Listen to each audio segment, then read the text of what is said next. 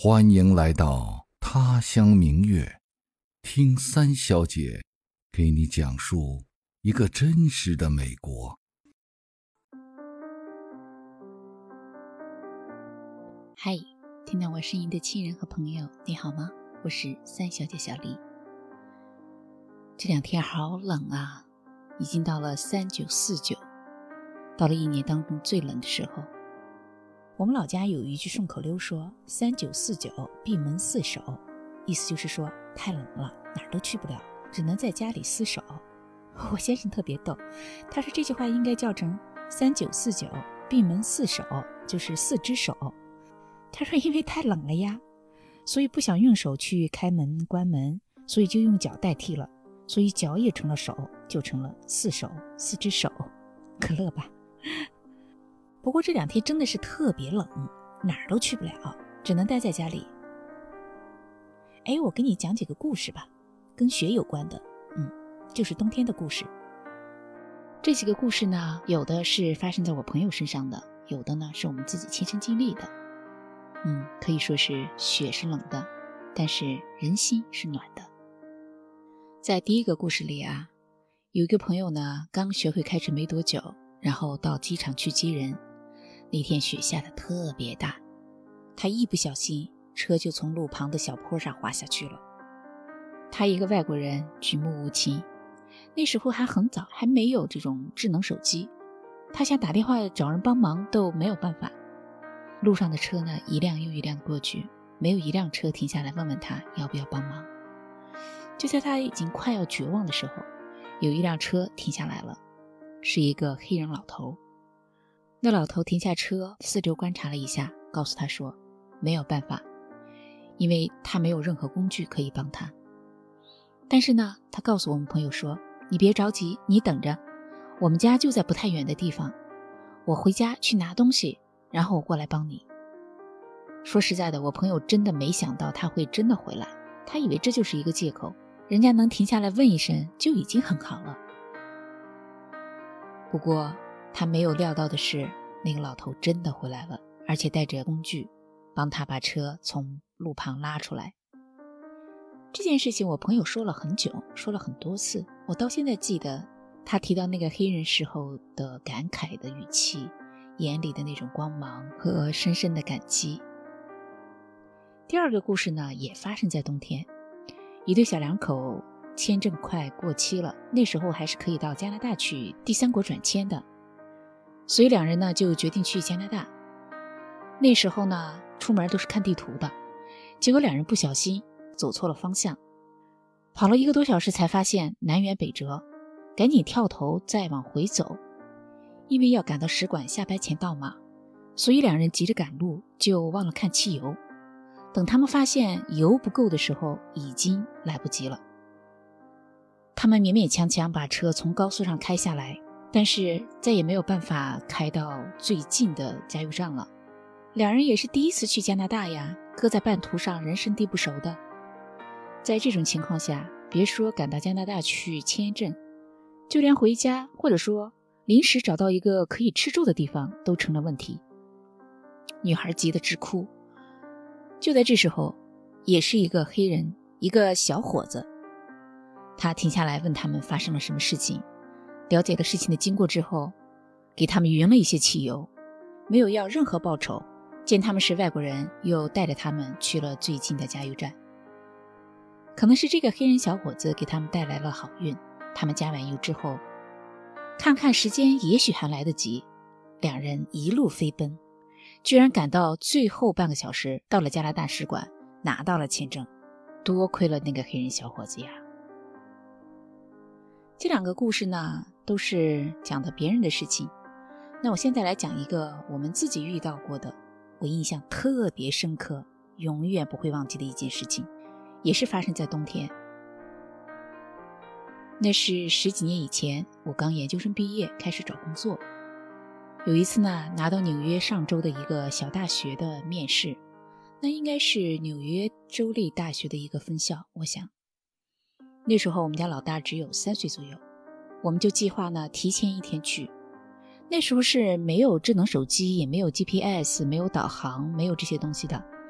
所以呢，我们就只能提前查了地图，然后打印出来做了标记，也就只能提前一天看一下天气预报。虽然说我们走的那天要下雪，但是我们也没往心里去，因为本来嘛，在纽约，尤其在纽约上周，那一到冬天就下雪，下特别大的雪，下雪那算常态。而且我们走的当天呢，天气很好，一路上都没下雪。开了七八个小时，黄昏时候呢，到了一个小镇。我当时看了一下我们打印出来的地图，地图说翻过一座山就到了那个学校，就到目的地了。我们也就没停，想着赶早不赶晚嘛。嗯，到了那儿再吃晚饭，然后就直接路过就上了山，爬了半个小时左右的山吧。我老公突然发现汽油不够多了。我当时呢其实是主张一鼓作气到了目的地再加油的，因为从地图上看确实没有多少距离了。可是我老公想来想去，还是决定返回小镇先加油。嗯，我拗不过他，就回去了。这来回一折腾呢，花掉了差不多一个小时左右。等第二次离开小镇的时候呢，天已经黑下来了。那我们就摸黑上山了。那是真正的山路，一点亮光都没有，只有我们自己的车扫到的特别有限的那种光亮。按说走山路也没什么，但是呢。我们走了没多久，就开始下雪。刚开始呢是飘小雪花，然后很快雪就越下越大，越下越大。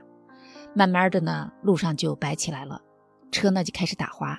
因为那时候路上就我们一辆车，没有铲雪车。那我老公就很小心的开着车，我们就慢慢的爬坡。然后我还在帮他看路，有时候呢还要把车停下来，跑到那个岔路口去看路牌，去对比我们的地图。看我们有没有走错什么的，因为确实是什么都看不见。那天的夜啊，怎么那么黑哦？那个雪大的呀，我就觉得整个世界就只剩下我们的一辆车。幸好呢，也就只有我们一辆车，既没有上山的车，也没有下山的车，就我们自己在那儿慢慢慢慢的往上爬。越开，我们心里越没底。因为开了两三个小时过去了，都还没有到山顶，我们还在爬坡，我们就觉得是不是我们真的是在哪里走错了？那真的叫荒山野岭，前不着村后不着店的，一个人家都看不到。也许是有的，但是在夜里嘛，又下着雪，完全看不到人家。那没办法呀，就只能硬着头皮往前开。好不容易爬到了山顶，开始走下坡路了。我们都松了一口气，因为地图上说那所大学就在山脚下。可是，一旦开始下山，才发现下坡路才是最难走的，因为雪特别大，路上已经积了很厚很厚的雪，已经完全看不到车道在哪里。不光看不到车道在哪里，那个雪大到雨刷刷来刷去，我们就只能看到非常有限的那个距离。而且最麻烦的是。车一个劲儿的往下出溜，我老公就只能尽量的凭着直觉把车开到路的最中间，一路踩着刹车，一点一点的往下溜。那真的叫一点一点的往下溜，踩着刹车一点一点的溜。我们俩人都紧张出来一身汗。到了夜里十二点多吧，我们是六点钟左右开始上山的，走了六个多小时，十二点半左右了。我们才来到了山脚下，上了平路。哎呀，到了那时候，我们才真的松了一口气，悬了一路的心才慢慢的放下来。你以为故事到这里就结束了吗？不，故事才刚刚开始。我们那一口气还没有真正的松下来，就突然觉得车身一斜，就往边上滑过去了。我老公赶紧踩刹车拉手闸，车停下来以后就发现。我们的车呢，滑到路边的那个渠沟里去了，因为雪已经把渠沟填满了，我们根本看不出来哪里是路，哪里是渠沟，也根本不知道那个渠沟到底有多深、有多宽，渠沟那边还有什么。我们怕翻车嘛，所以就赶紧先把孩子穿上大衣服，然后小被子包住，先弄下车，然后我们两个小心翼翼地爬下车。大半夜的，就我们三个人站在大雪里。真的叫漫天风雪，路上的积雪已经快有一尺厚，我们就孤零零的在那束手无策，不知道该怎么办好。就在这时候呢，来了一辆铲雪车，那个师傅呢，他其实很热心，他停下来问我们情况，但是他说他不能给我们帮忙，因为他们以前有过铲雪车给别人帮忙，但是引起法律纠纷的事情，所以呢，他们公司后来就明文规定，杜绝再有这样的事情发生。不过那个司机也很好心，他说他要去城里，他到城里之后呢，可以帮忙打电话给九幺幺。可是他说：“你别指望警察会很快就来，因为在他们那个地方，尤其在下大雪的时候，九幺幺出警是很慢的。”铲雪车走了之后呢，我们四下里看了看，离我们不太远的地方有一户人家，他们的家门口呢亮着灯，当然人家都已经睡了，大半夜的了嘛。只不过老美习惯呢，晚上睡觉的时候开着门口或者车库门口的灯。我就带着孩子呢，就站到屋檐下去避雪。然后我老公就站在路边等路上看有没有路过的车可以求助。我们等了大概又有半个小时左右吧，一辆路过的车都没有。我们大人自己呢觉得倒还行，没那么冷，就怕孩子冻得受不了，所以呢我就去试着敲他们那那家人的门，就想着能不能接个电话呢，直接找警察。那真的是一个好心人家，来开门的呢是一个老头，白人老头。长得很壮实，头发花白。他对我们半夜敲门去骚扰他们这件事情，一点都没有显露出不耐烦啊，或者生气啊，或者不高兴的样子，反而是很热情的，一边让我带着孩子进屋暖和，一边给我们说：“哎呀，这个打电话真的没用，警察很远，这种天气来的很慢的。”那怎么办呢？老头就说：“没事儿。”我去找找看有没有什么工具能帮你把车拉出来的。从家里找了半天，也没什么工具，就找到一节绳子，然后那种纸板子，然后就想着说能不能用绳子，然后拉着车，然后把板子铺在那个雪上，能把能把车拉出来。但是是没有用的，因为雪是软的嘛。他们两个人，我带着孩子又帮不了什么忙，根本没有办法。就在那时候呢，哎，来了一辆车，是一个年轻小伙子。他说他就在我要去的那个学校读书。他呢看到我们就停下来，主动停下来帮忙。他的车里有一副打包袋，他就把我们的车呢用那个打包袋绑在他的车的后面，然后开始拉。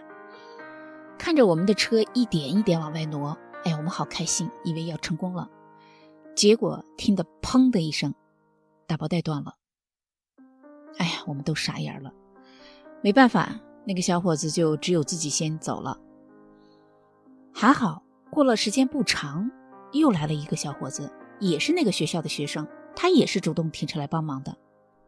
这次我们就成功了，因为这个小伙子呢，他是当地人，他是有经验的，他车里有专门用来拉车用的又厚又宽又长的那种皮带子。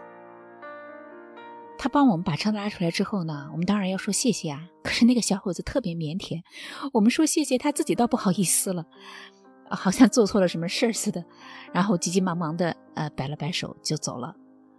啊，临走还给我们说啊，祝你好运啊。他是说祝我第二天面试好运。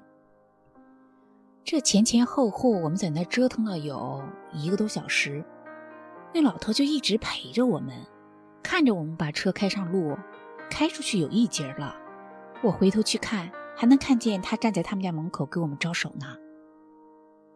那天多冷啊，雪刷刷的往脸上扑，风又大，然后他应该怎么着都六十多有七十的样子了，被我们从暖暖的被窝里给骚扰起来，不但没有责怪我们，而且还冒着雪一直陪着我们，哎，我们就特别感动。